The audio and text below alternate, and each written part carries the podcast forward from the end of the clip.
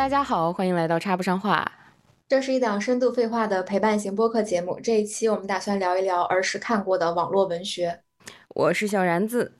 我是于大白话。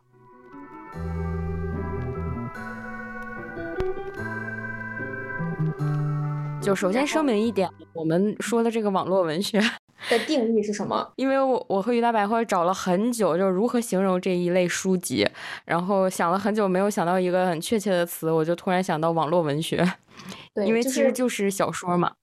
对，而且主要就是比较偏呃小初中及初中以下看过的一些不太着调的什么言情小说呀，然后那种感情向的。对，就是半夜偷偷在那个被窝里面，然后用那个什么 M P 四看的那种。啊，对对对对对，有的还有那种，呃，已经出了实体书，然后向同学借的那种。对，然后他那个那个 M P 四，我记得还要转成 T X T 格式下载，然后转到那个 M P 四里面才能看。对，要不然看不了。是。对，所以就是小的时候真的好丰富呀。哦，是。嗯，然后我先说一个吧，就是对我影响最深的，肯定就是明晓溪。嗯，对，就他写的所有的书，每一本我都看过，就是截止到我初中初初二、初三嘛，在那以前他写过的每一本小说我都看过。他甚至当时他在连他在更新一本新的，就是讲一个跟跆拳道相关的一个言情小说《旋风少女》。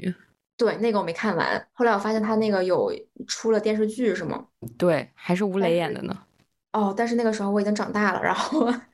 我就没有再看那个那那本书。但是那本书以前他所有的作品我都看过。但是《旋风旋风少女》是我唯一一部看不进去明晓溪写的东西的一一部作品，因为像什么？因为长大了。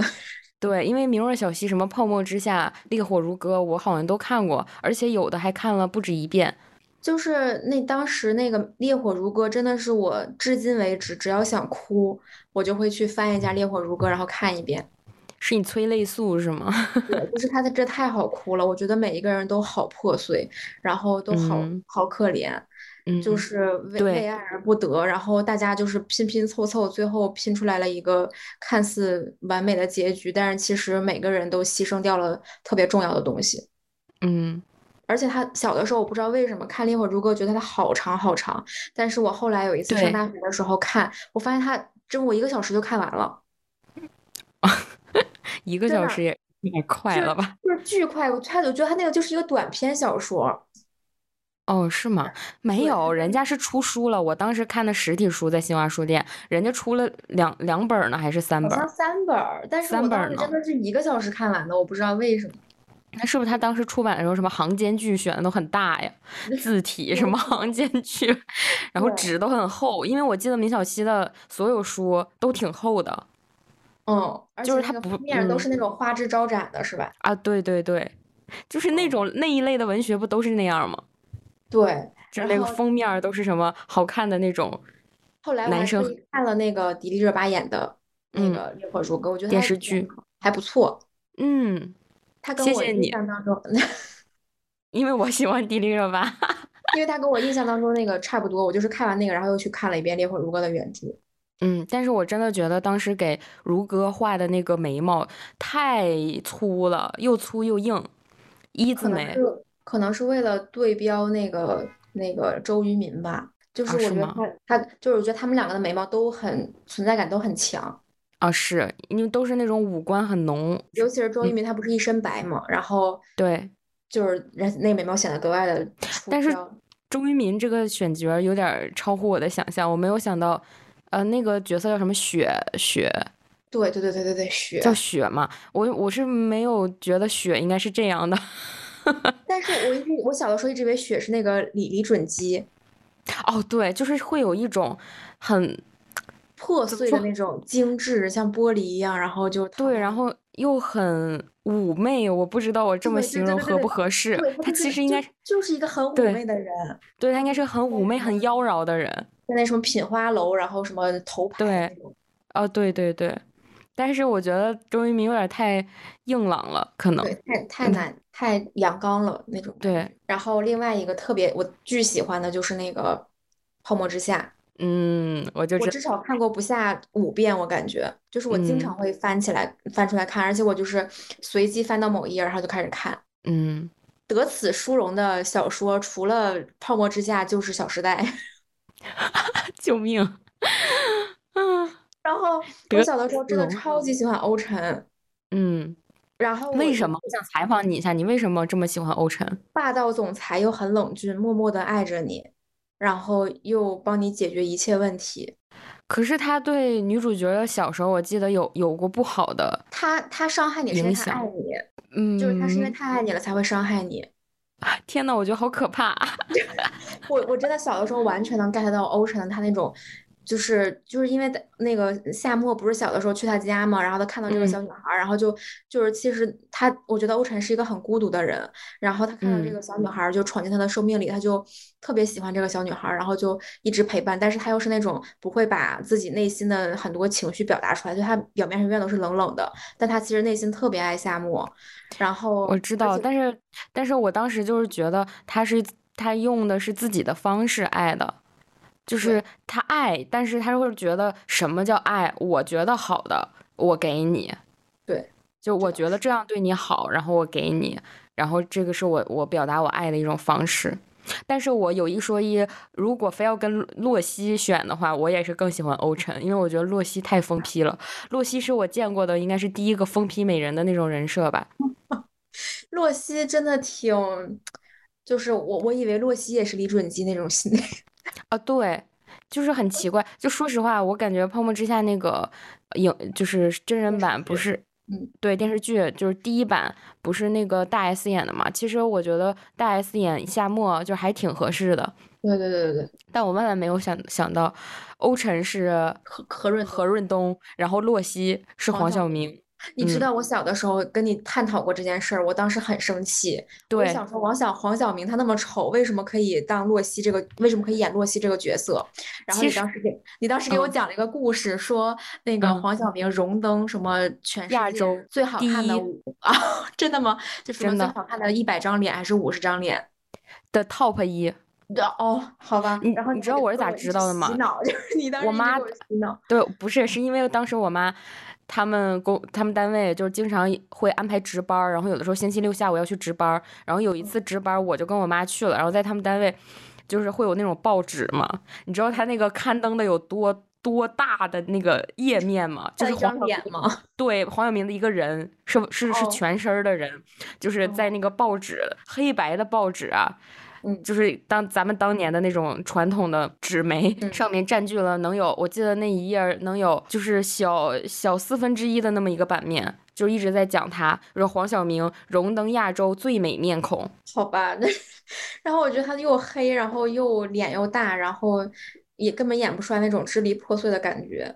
我对我是没有想到都是挑选年纪这么大的演员来演，因为。因为泡沫之夏，我记得他们是从学生时代就很小的时候，对，十六岁吧，是不是？他们小的时候十二三岁好像就认识了，然后后面就是一直演到挺大的，是生孩子什么但，那个时候也就二十多。但是我记得，就是在我的印象中，就这种这一类的青春文学，怎么能那么大岁数呢？就是他们就应该停留在高中的那个阶段，然后两个人相爱了，相爱了以后，然后以后那是以后的事情嘛，这个倒没关系。但但但但是一开始的那种青春校园感，你要给到我。但是我说实话，就是演演员们的那个服服化道都没有让我觉得他们是真的高中生。我觉得很奇怪，但是大 S 她我觉得挺好的，就是大 S 演这个角色把这个角色演活了，我觉得。对大 S 她，因为她长得也漂亮啊，什么就是她很 match。但是两位男演员就是让我觉得，就大 S 也以大 S 的条件也可以看看其他人吧。是的，就是欧辰吧。其实那个听说是何润东，他是那个制片人还是什么投资方，就是反正是他硬给自己安一个这个。就是自己抢了这个和和就是那个欧辰的角色，他自己就很很喜欢这个角色。其实我觉得欧辰演的就还好，就是他并没有演的让我那么的讨厌恶他，因为他就是一个很冷峻的，然后就是不怎么说话，然后就是很克制，但是又很爱你。不行，在我印象里，欧辰巨好看，就是欧辰和和洛西都是那种贼好看，就是，唉，真的，我觉得需要花瓶的那种，需要花瓶的那种面容。我当时记得就是大家呃票选了一个排名，说《泡沫之夏》谁来演比较合适。我记得当时那个女主他们是要求那个刘亦菲来演啊，可以。对，然后男主角我忘了，就是我记得好像是有，就是洛熙好像是韩庚得票很高，但是那个欧辰我忘了。嗯，韩庚的话，我觉得韩庚也不太适合，演技不行。不，倒不是演技的事儿，是我觉得韩庚长得非常就很北方人，我觉得就中国的北方人。对，我觉得洛熙应该是一个很精致、很很很脆弱的那么一个人，然后他长得应该有一点。让我感觉有点柔弱，因为他经常会跟夏沫示弱嘛，但其实都是他心机。撒娇什么的，是对撒娇，但其实都是他心机。他真的是疯批美人，我天，我至今我至今都记得，我第一次见到一个小说里面一个一个男主一个男，他也算男主角吧，男二号嘛，在在在在在在在在在割腕自杀。嗯，然后太抓马了。对，但是我哎，我小的时候真的，我最喜欢的那个画画面，就是我小的时候不知道为什么总是通过这些言情小说让自己哭出来。然后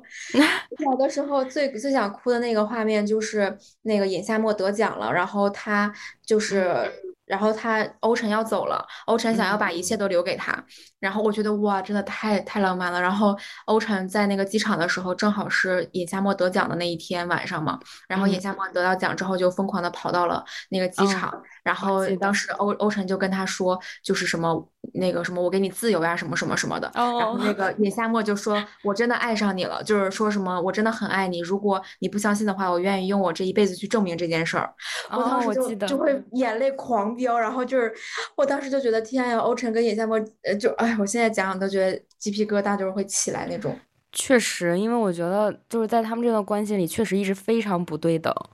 就是挺不健康的，一直是欧辰在。就是掏心掏肺的付出，而且是用着自己认为对夏沫好的方式。但是夏沫，我觉得这个，我觉得米小西写的都挺苦情的，就是对于女主角的一些身世或者是一些安排这种设定，我觉得夏沫的家庭又给他带来了非常大的创伤。对。对，然后他就就是一种，我觉得是一个彼此救赎的过程，就包括洛西也是，因为洛西跟洛西为什么能走进夏沫的世界？我分析是因为他们俩觉得是一类人。对对对，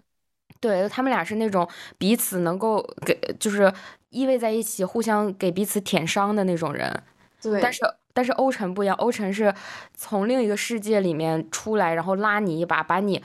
拉出这个是就是巨大的阴影和漩涡的那个人。是的，对，所以也可能是为什么，就是当时给我的感觉是欧辰是白马王子，然后洛西是一个黑黑马王子，对，就是感觉一个是阴夏末尹夏末的那个阴暗面的一个一个依靠，然后一个是夏末就是光明世界的一个投射，对，对，所以我当时哎，我就是一直很喜欢欧辰，然后希望，而且他的名字也好好听呀，啊，对他，我觉得明晓溪起名真的很绝。对，麦小西起名真的很好听，就包括《烈火如歌》里面，我觉得也很好听。对，烈如歌，哎，对。然后有一种，你看烈，你就会想到烈火，然后如歌，你就会觉得就是啊，非常符合他的这个。对对对，好听。雪，对，然后还有他的那个，他那个大师兄，我也特别喜欢。对，玉自寒吧。啊，对对对。我觉得就非常符合他大师兄的人设，就是温润如玉的一位翩翩公子。对对，但是却因为有有腿疾，就是瘫痪嘛，他不是只只能坐轮椅嘛，所以他给人的感觉是那种生人勿近又很寒冷，就是我觉得哎，真的很妙，你知道吗？对，然后那个那个那另外一个不是叫那个战风嘛，我觉得也特别的刚烈那种，然后哦，就很很很符合他的性格。对对对，我就哎，我小的时候真的还挺喜欢明晓溪的，对他起名起的真的很好，嗯。嗯，然后所以我就看了他基本所有的言情小说。对，然后明晓溪是武汉大学的硕士，估计就是搞中文的吧。哦，果不其然，我觉得这些就是高材生们写出来的东西都会让我觉得很好看，就包括那个北大光华学院，不是有那个八月长安吗？哦，他是北大的，对，他是他，而且是光华学院的，光华管理学院。呃，因为光华很有名嘛。嗯，完了之后，那个他写的《你好旧时光》，我记得当年我上高中的时候看的，我就看的特别喜欢。嗯，就是我觉得八八月长安的笔下写出来的那个校园生活，让我觉得非常的有共鸣。就是它不是那种我们普通比就是看的那种校园剧啊也好，或者那种校园小说也好，就是很抓马。就比如说什么又是大小姐又是什么样的，充满了那种矛盾感和戏剧冲突。就是在八月长安笔下的余周周就是一个普普通通的优等生，嗯，而且他是个好学生，你知道吗？然后他林阳就是是也是一个普普通通的男优等生，就两个好学生的爱情故事。而且我觉得，在《你好，旧时光》里面，除了讲爱情这条线以外，我觉得更多的是讲于周周个人的一种成长的过程。嗯，所以我特别喜欢看。然后我记得当时书里留给我印象比较深刻的一点是，于周周就说说好学生之间就是有有一种啊交流方式，就是示弱，就说哎呀，我今天又没有考好，但其实考出来大家彼此成绩都不错。嗯，就是于周周虽然也是一个优等生，但是在他的心里排斥他的一种感觉。我说这太真实了吧？哦，我当时就觉得这就是我们普通人的校园生活现状啊。是的，对，然后就特别好，我觉得。然后包括以后他，因为他这部这本书一直写到他们上大学，就从高中到上大学，对，然后就是也写的挺好的。因为我记得里面那种很抓马、很戏剧的那种情节很少，嗯，我忘记了，其实都，但是更多的是以一种，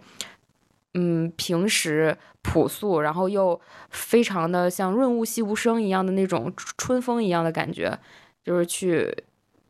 去让你阅读开来，然后就是，嗯，平铺直叙，你也不会觉得非常的枯燥，也不会觉得很乏味，你会觉得很有趣，你想了解。就是为什么主角是这样的，然后以及他后面做了什么，对，就感觉是跟着主角一起在成长。嗯，是的，我觉得小的时候看这种小说都是会有一种感同身受的感觉的，就是我们很容易喜欢那种跟自己比较能共鸣上的一些作品。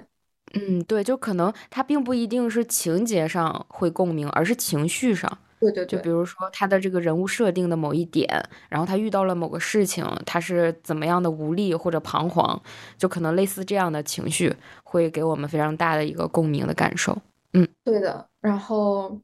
我小的时候，另外的还还记得的那个就是，呃，《天使街二十三号》哦，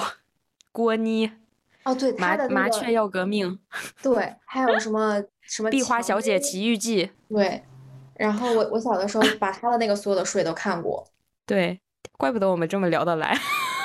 不，你知道吗？《天使街二十三号》是你推荐给我的，你跟我说你既然这么喜欢看那个，呃，哦，是吗？你应该会喜欢看《天使街二十三号》。然后看完《天使街二十三号》，我又把他的那个又全看了。但是，呃，还有什么《恶魔的法则》嘛？然后哦，对对对 对。然后当时我看完以后，我觉得郭妮跟明晓溪完全是不一样的。对，它是两种风格，对对对，完全不一样的风格。然后，但是小的时候就是，我觉得，我觉得那个青春期就是需要这些。但是我长大以后，我就不太喜欢这种抓马的了，我反而更喜欢像那个呃顾漫笔下的一些，就是很水到渠成的爱情，就比如说《微微一笑很倾城》哦，然后还有就是那个平那个叫什么《你是我的荣耀》，不是比较新的吗？但是我没看原著，但是因为你是我的荣耀编剧也是顾漫，所以我看过原著的朋友跟我讲说，你不用看原著了，电视剧拍的跟原著一毛一样，就几乎没怎么改过，因为就是原著作者做的编剧，嗯，然后何以笙箫默也是他写的，啊对，何以笙箫默，对我刚才还在想还有一个贼经典的是啥来着，对，何以笙箫默，就是我很喜欢这种水到渠成的爱情，就不是很抓马，就是什么两个人的设定，呃，非常的。差距非常的大，然后或者是那种生被生活摧残的不行的那种人，嗯，就是是很平时，然后呃，也许有一些 drama 的设定，但是你可以接受，因为确实生活里存在这样的事情和存在这样的人，对。但是你会发现，就是他们的男女主角之间彼此的那种。喜欢、好感和互相的试探是非常让你觉得既成熟又美好的哦。因为，因为可能是因为顾漫笔下的所有男主角都是这种很成熟的性格。嗯，对，就比如说那个肖奈和和那个何以琛都是，因为他们俩都是那种大神嘛。嗯，都是那种学习好的孩子。我觉得，哎，我不知道为啥，我就觉得学习好的孩子他会在一些方面更成熟一点。嗯，我觉得是更那个更收，就是更收敛吗？啊，对，更含蓄，更矜持，对对对对对，就是更收着的那种感觉，对，更收，对，然后更收，但同时他们的爱意又酝酿的很大，然后对，然后这个时候他他们对女主角的一些付出也好，或者一些呃言语上的安抚、温暖，然后去包括拯救女主，都不是那种拯救于水深火热之中，而是而是拯救于流言蜚语之中。我觉得这样的爱情是特别很容易让我侧目的。就是我印象比较深刻的是《微微一笑》里面有一次，因为它是一个网游的引起的一一个言情小说嘛，就是他们这个中心是因为大家都玩了一款游戏，一个网络游戏，然后男女主角也是在网这个网游上认识的，然后当时就是他们线下面基的时候，微微被微微去去参加他们这个聚会嘛，然后当时哎真的就很现实，就是女生就是那种坏的女角色，你知道吧，就会很嫉妒。呃，贝微微，因为贝微微是属于她的人设是属于那种身材巨好，呃，让人看了就是很有女性气息的那种长相和身材，但是贝微微的性格又很清纯，就是有这样的反差感在。然后她同时又是一个特别优秀的大学的 A 大的一个一个学生，就是学习又特别好。对，然后所以当场当时在场的女生就挺嫉妒的，还是怎么的？就是本来就挺嫉妒他在游戏里面被男生就是众星捧月的，完了结果线下发现他这么这么好，这么优秀，然后就更嫉妒。完了结果当时这个聚会结束了之后，然后肖奈来接他，就打着伞过来接他。其实他们俩很般配，因为就是校草和校花。我觉得，然后，然后这个时候，那个其他呃群众演员们、配角们就说：“哎，那个，呃，说你知道吗？贝微微怎么怎么样？他在他在游戏里面跟男生就是暧昧还是怎么样？就是乱搞啊还是什么的？就类似这个意思吧。然后你知道肖奈也没有解释，因为其实，在游戏里面那个一笑奈何就是肖奈本人，但是肖奈没有解释。你知道他怎么给贝微微解围吗？”嗯，他当时就打着伞给微微撑着伞来接他，然后说只要微微不嫌弃我，我都甘愿的，就类似这个意思。哦，就是会让你觉得他是一个很成熟的男性，他知道他的女朋友这个时候需要什么样的支持。嗯，其实他现在也可以就摊牌嘛，说其实我就是一笑奈何，就是但是没有必要。然后这个时候可能大家就就会觉得哇，他就是一笑奈何，他们俩也太搭了吧，他们俩果然奔现了，怎么怎么样？但是没有，他这个时候就很以贝微微的男友身份，就没有去突出自己的男性的那个魅力和和和和就是优势和强势，而是突出了贝微微。嗯，他就承认是因为微微的魅力和微微的好让我甘愿，而且我相信他，就类似这个意思，就是我甘之如饴，就这种感觉。哦。嗯，就很好看。我建议你看，我不知道你现在能不能看进去。如果 如果你很无聊的话，你应该不会有这种时刻。你可以看看原著。对，就是我我发现，我刚刚还在想一个问题，就是我小的时候为什么会这么津津乐道的看这些剧，而且会印象这么深刻，就认这么认真看这些言情小说，而且印象会这么深刻。嗯，就是后来长大了以后，我也看了很多书，但是我都记不住，但是。但是小的时候看的这些这些言情小说，我居然印象这么深刻。嗯，而且小的时候我就真的会翻来覆去的看，我觉得就是因为一是兴趣，二是因为真的会看很多遍。就是其实那个泡泡沫之夏我就看了很多遍，烈火如歌我也看了很多遍，就看第一遍当然记不住。对，哦，给你加深印象了是吧？嗯，对的。然后哎，就觉得小的时候会有很多时间去干这些事儿。嗯。然后顾漫的这这几本书我也是挺印象深刻的，就给我的观感就是整个人非常的舒适，嗯，他不会让我很生气，嗯，就是觉得主角们在干什么就不不会有这种感觉，他会让我觉得舒服，然后同时又很浪漫，就顾漫的那种浪漫是在是在生活中的浪漫，是那种很平很平时的一些语句，然后就突然撩到你，嗯，他他真的很会。你你你知道你知道我后来特别喜欢的那个一个作家是谁吗？是谁？就是 不就是除了郭敬明什么安妮宝贝这种的，就是我后来特别喜欢迪安。你你看过他的书啊？我有印象，因为好像迪安也是，是不是也是最文化？也是郭敬明对郭敬明的那那一堆人那一趴。对，就是他写的小说，就是他写的小说跟郭敬明写的又不一样，就是他写的小说是那种真实生活的小说。嗯，就是虽然情节也挺那个什么，就是挺不一样的，不像普通生活，但是但是它不是那种就纸醉金迷啊什么的，它就是讲的是普通的那种小镇生活。然后就会就会很真诚的去描述，比如说家庭呀，然后什么邻里啊，然后这个小镇的这种，就是我觉得后来长大了以后，我就渐渐的开始喜欢这种讲真实发生的事情的小说。嗯，对，然后就会觉得是很真实的那种生活，让人觉得就没有什么偶像剧里面那种让人那个荷尔蒙迸发的 那种感觉，但是就是这种普，就是终于。慢慢慢的走向了那种朴素无华的生活，然后又讲的很有意思。嗯，对。后来我就很喜欢迪安，然后我也很喜欢那个孙瑞，就之前也跟你讲过《草样年华》。对对对对对，这篇《草样年华》我真的看过不下，我觉得不下五遍吧。你送我一本呗？可以，我还可以送你一本那个《我是你儿子》，也是他他什么？我是他那个。呃，他那个我是你儿子，他那个名字叫我是你儿子哦，可以。他的他的小说真的，我我一会儿就给你下单，他真的超级好看，而且他就是他那个孙瑞写了好好几本，就什么活不明白、草样年华，就是他特别像那种就是呃比较有想法的一个青青年，就是哦那种人写出来的，然后他又不矫情，然后也不煽情，就是很真诚的讲一些。真实发生的，就你感觉像非特别真真实发生的大学生活或者是什么，嗯，就他会呃讲很多，比如说什么他呃上就是那个《草样年华》里面有一个片段，就是说他有一天晚上上大学，然后有一天晚上他特别认真的决定要。从从新开始，从现在开始，我就要奋发向上，然后就列了一个计划书，什么哪天起几点起床，然后几点上学，几点学英语什么什么的。然后后面第二，然后他晚上就是晚上抠抠鼻抠鼻屎还是干什么的，然后没有没有纸，他就直接把那个抠的鼻屎直接蹭到了那个 定的那个计划表上，然后第二天早起来就把那个纸给扔了。就我觉得，就都是这种很真实，然后又很幽默，然后 就很有太好笑了吧？对，他在里面都是这样的。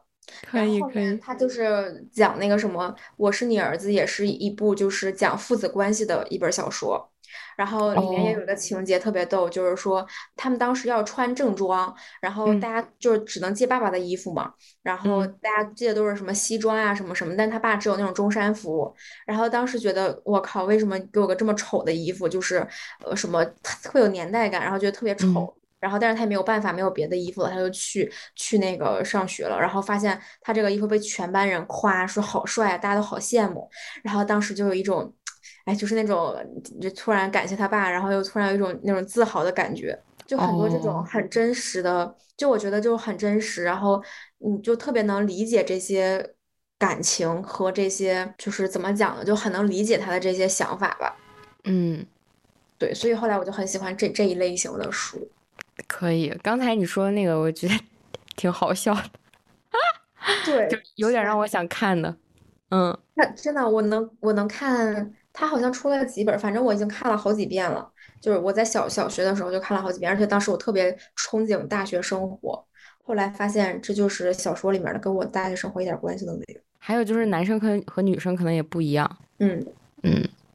对你还有什么印象特别深刻的？呃，对，我们就再再说回比较幼稚的郭妮，好不好？好，对对对，可以。嗯，我当时为什么给你推《天使街》呢？是因为那是我看过的第一部这种类型的小说。嗯，然后是我小学的时候，我一个同班同学借我的纸质书，然后我真的是当时爱不释手，一直在看，一直在看。然后，呃，就是晚上本来应该睡觉了，然后还会偷偷起来看，然后被我爸发现了，很严厉的呵斥我的那种书，你知道吗？就另一本书是另一本得此殊荣的书是《哈利波特》，我爸甚至我爸是没有看过《哈利波特》，《哈利波特》很好看，而且它里面有太多，就是你作为一个成年人看，你也会觉得。挺精彩的地方，就是它不单单是一部呃给孩子们的书，就是它里面，因为我很佩服罗琳，是罗琳她创造的不是一个故事，他创造的是一个魔法世界，就是在他的这个魔法世界里面。逻辑都非常的严严，都挺严谨的，我觉得都很严密。而且他在写《哈利波特》的时候，就包括现在《神奇动物在哪里》里出来之后，大家也有也有人在诟病嘛，就觉得电影并不好看，因为《神奇动物在哪里》它是直接写的剧本，就是没有小说。然后就直接拍成的电影，就不像《哈利波特》这样是先有有的小说再翻拍成的电影。然后大家就说说罗琳，你要是觉得。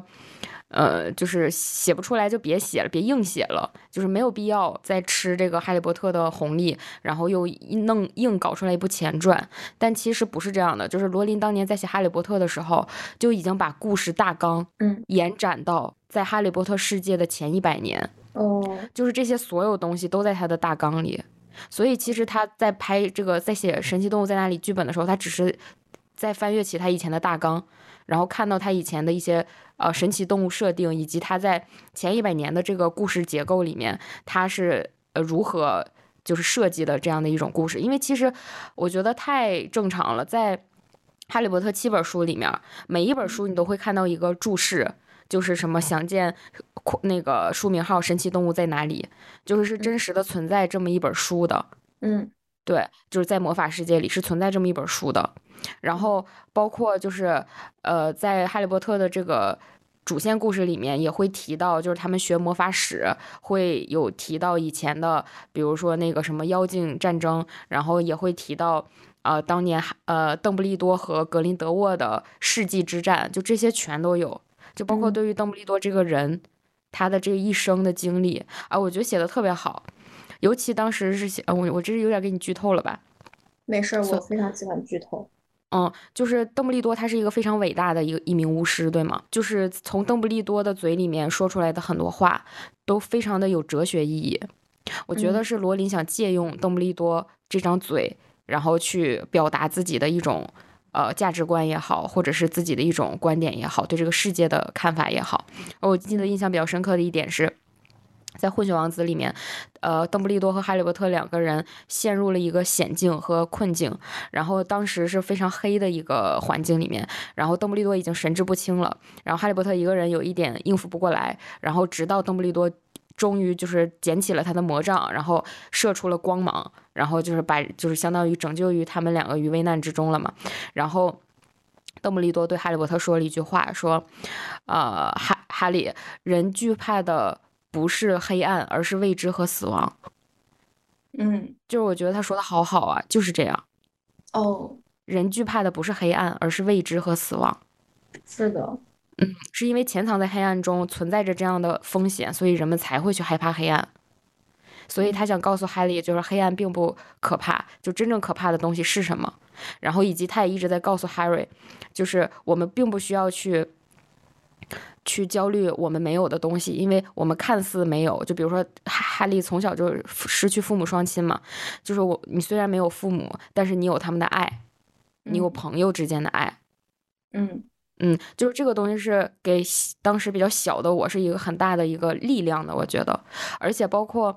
呃呃，我觉得罗琳是非常喜欢就是政客的角度的一个谈论政治的人吧，我觉得，因为像魔法世界里面的魔法部。它就相当于是是魔法世界的政治嘛，哦，就是也写的很好，就是其中的权谋，就是政府拿就是得到了这种政权以后，他就想要控制其他巫师们，就是普罗大众们的一些想法，所以他会跟《预言家日报》，就是你可以理解为魔法界的官媒，嗯，或者是魔法界的一个大的特别大的媒体吧，不一定是官媒，对，然后跟这个媒体又联合。对民众进行一些哄骗，就是你会发现，就是这个里面有有着很多各式各样、各种方面的这种事情，然后又很贴合我们的现实世界。因为巫师也是人嘛，他只不过是，只不过他没有魔法。你就会发现，其实罗琳在写的是人性，嗯，然后他他在歌颂的是爱和和正义和这些能量，对，但是。但是我很欣赏罗琳的一点是，他没有把主角写成一个完人，嗯，就是主角们都有着自己的缺陷，包括性格上的缺陷，嗯，对，然后以及主角们也会吵架，也会被一些，呃，人人性的不好的呃邪念去占据他们，去主导他们的思想，然后去做一些什么样的事情，嗯，比如说嫉妒，尤其是对好友之间，哦，我就觉得很真实。真的很真实，但是同时，它又能化解，因为确实我觉得伙伴和真实的友情和亲情的这种爱的力量，它就是可以化解这些不好的东西的。嗯，对，就是又是一种和解，与他人的和解和与自自己的和解。然后包括呃，还有一点是当时也比较呃让我觉得很棒的一点是，就是当邓布利多这个非常伟大的巫师。就可以划时代，就是给巫师的历史写下浓浓墨重彩一笔的这么样一个重要的伟大的人物。他在去世以后，你会发现，就是言论就会变得越来越嘈杂起来，就是大家再也不是一直在去夸这个伟大的巫师，而是出现了很多很多质疑的声音。嗯，这就非常真实。就是每一个伟大的人，他首先我觉得他都是矛盾的，他不可能是。完美的，因为里面有一句话就是，呃，为了更伟大的利益。这句话就是存在于邓布利多的，呃，青春的那个年代，就和他年轻的时候吧。对，然后这句话就是非常，我觉得非常真实。就是有多少伟大的人为了更伟大的利益，他可他一定会牺牲掉一些东西，但是这些东西又成为了这个邓布利多的痛。是的，就是他这个人就过得很拧巴，就很撕裂。但同时，他又要为了魔法界的这个安宁，去去扮演着这样一个经久不衰的伟大的巫师的角色。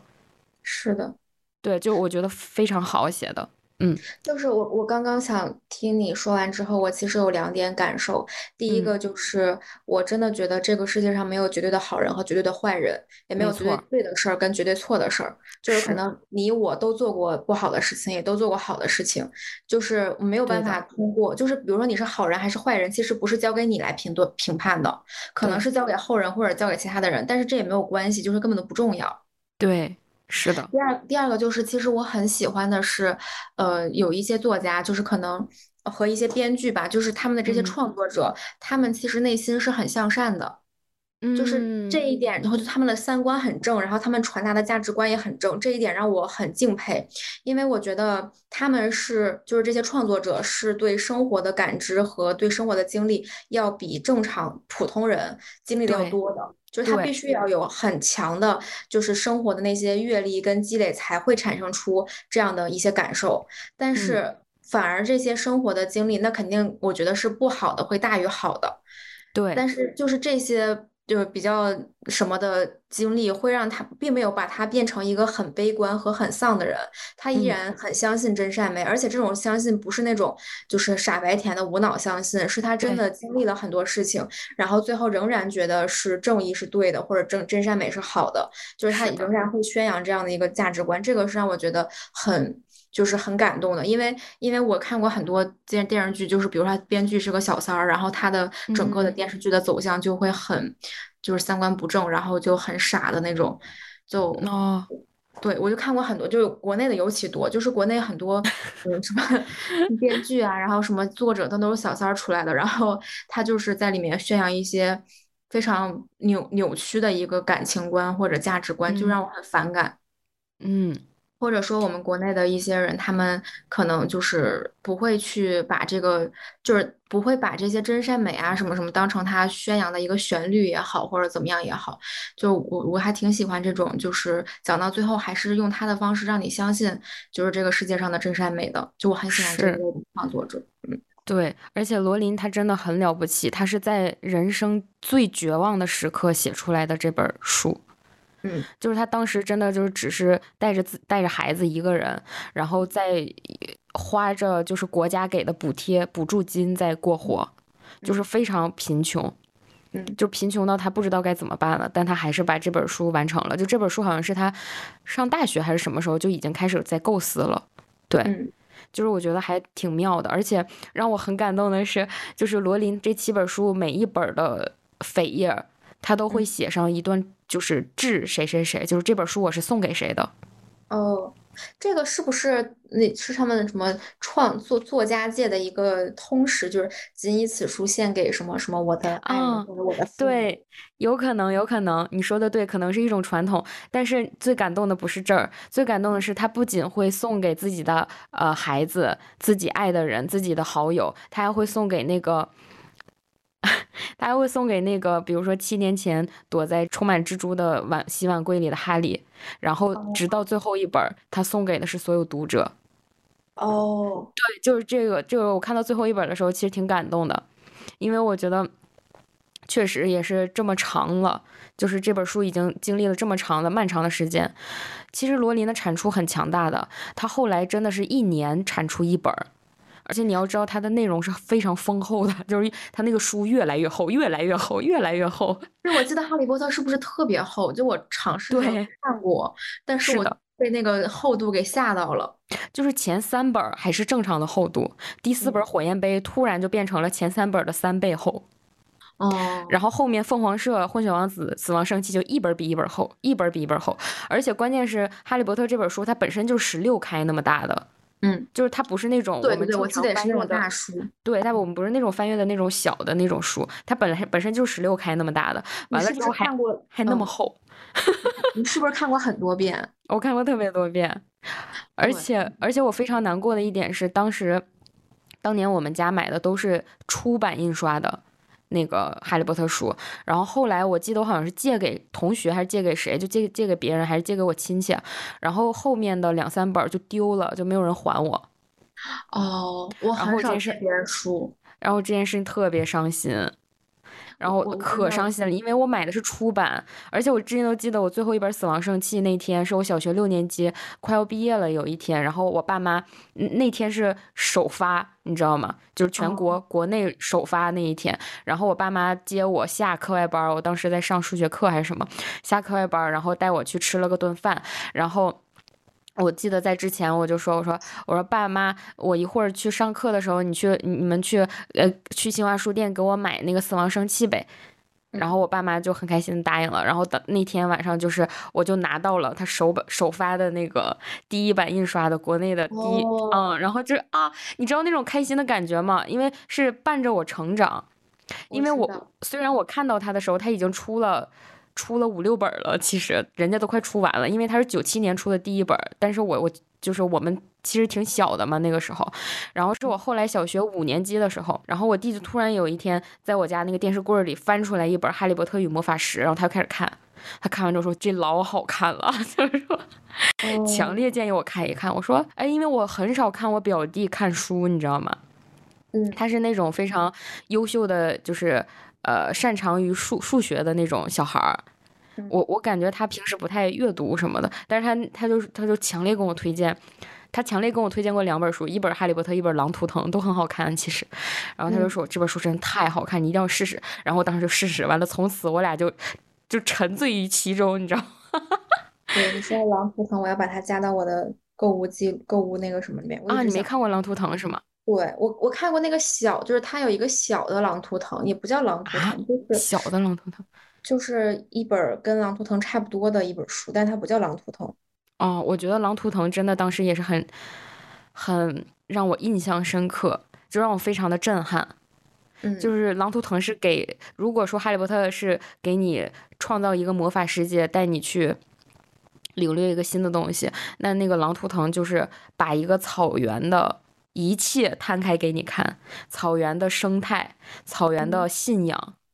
草原人和草原狼，就是特别经典，我觉得很好看。是的，我我特别想看来着。而且狼图腾，狼图腾你很容易看进去，因为它开局就特别紧张刺激。对，我觉得我最近都没有怎么看书，是因为。我最近都不知道没有什么我想看的书，就是因为我之前买了很多那种什么历史啊、经济啊，看不进去吧？对对对，就是有一点晦涩。然后你看这个东西需要需要花你正正常的时间，对对对，深深吸一口气，然后不是那种睡觉之前你很你很想读的那种休闲。对他他这种证书就很像学习，对，就是那种输入型的。对对对，得去研究研究这些书。好呀，然后哈利波特就别的我不说了，罗琳阿姨她的埋伏笔和埋铺垫的功力一绝，嗯，就是我当时看到最后一本书，我看到其中一个伏笔的时候，我惊呆了，应该全世界人都惊呆了，嗯，就但是这个已经不是一个秘密了，你可能会被剧透，但是我我不会告诉你，你不会告诉我，我就不告诉你，而且罗琳她是一个很注重细节的人。你会发现他都隔了好几本书了，他竟然还又提到了就是好几本书之前的某一个细节，而且是对得上的。嗯，就是他是他打造的很精致，非常的细致，所以这个魔法世界我觉得是生动的、栩栩如生的、跃然纸上的，而不是粗制滥造的那种。嗯嗯，就很棒。对，说到郭妮，嗯，刚才其实没说完嘛。我为什么要说郭妮？因为郭妮有一本书也让我印象很深刻，就是《壁花小姐》。嗯，就是《奇遇记》。奇遇记对吧？对我为什么印象深刻呢？是我第一次看到在现实生活中存存在真正的王子这种设定。哦，就是有点像韩国有一个韩剧叫《宫》，你知道吗？我知道，尹尹慧演的那个。我不知道。好的，就是这个电 这这个电视剧也很有意思，就是他。他这个编剧想象说，在我们二十一世纪，韩国没有变成就是现在的这个什么党，他他现在应该是一个就是没有君主制的一个国家。但是他在想象中，就是如果我们把君主立宪制还是君主制，就是一直延延续到我们如今，就像英国一样，会是什么样的场面？所以在那个韩剧里面，男主角就是真的王子。哦，对，是真的太子。然后女主角就是王菲，哦，对，然后就就很有意思这种设定。然后我当时看《月华小姐》的时候，因为我记得很清楚，男主角叫江佑辰，哦，他是王子，然后他还有守护他的那种叫四大臣，哦，对，然后守护他的那几个男生也很帅，然后我就觉得我惊呆了，我说我的天呐，竟然还可以这样，嗯，就会让我觉得耳目一新，嗯。嗯，大概就是这样，对，然后。我突然发现，我小时候好像没有，就是想不起来其他的小时候看过的那个那个言情小说了，《小时代》。哦，那个就是郭敬明对我的影响还是挺深的。但是我觉得也是，展开讲讲快。就是我觉得。《小时代》就给人描绘了一个纸醉金迷的你完全不会接触到的世界，然后它又就是四个姐妹互相之间撕逼乱七八糟的，然后又充满了友情爱情，然后还有什么呃很现实的一些生活吧，就是它描述的世界挺挺光怪陆离，然后纸醉金迷，就是那样的世界，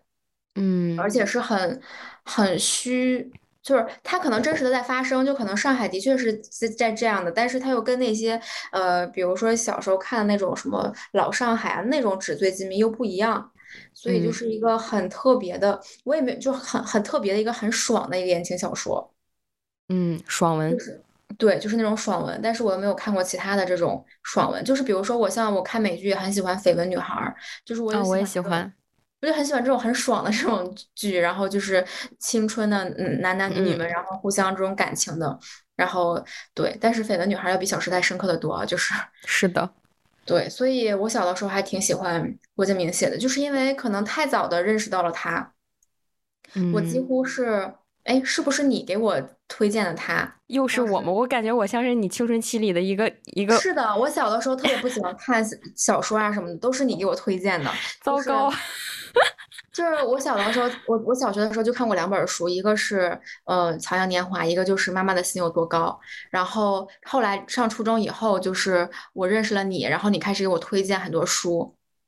天呐，可是真的是这样的。对不起，我我 对你影响这么这么这么深刻吗？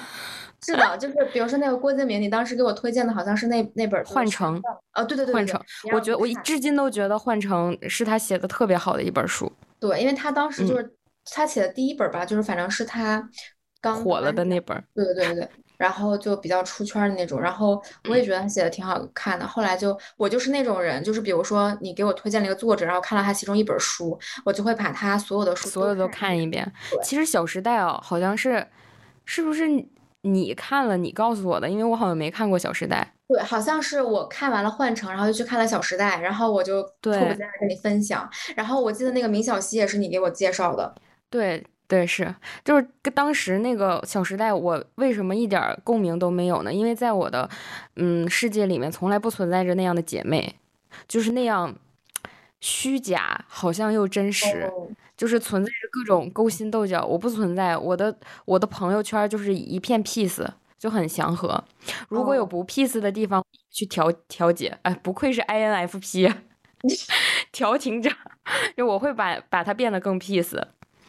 所以就是我完全不能理解为什么要这样对待自己的好朋友，而且我甚至觉得他们说唐宛如的话都不配当唐宛如的朋友。是的，就是他们是很势利的那一波人。对，所以我就是非常的不理解，我就是在看一个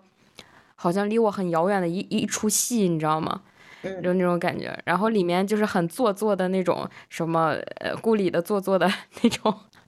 那种一切，我都觉得很好玩儿。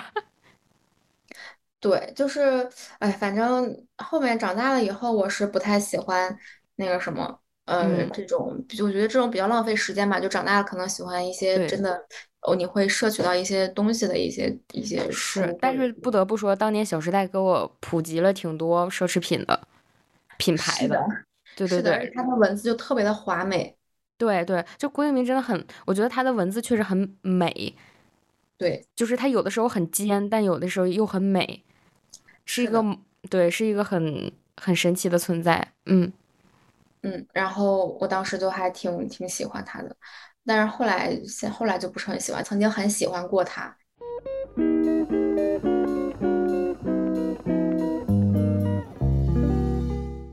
以上就是今天的全部废话。如果你喜欢本期内容，欢迎在评论区和我们热烈的互动吧。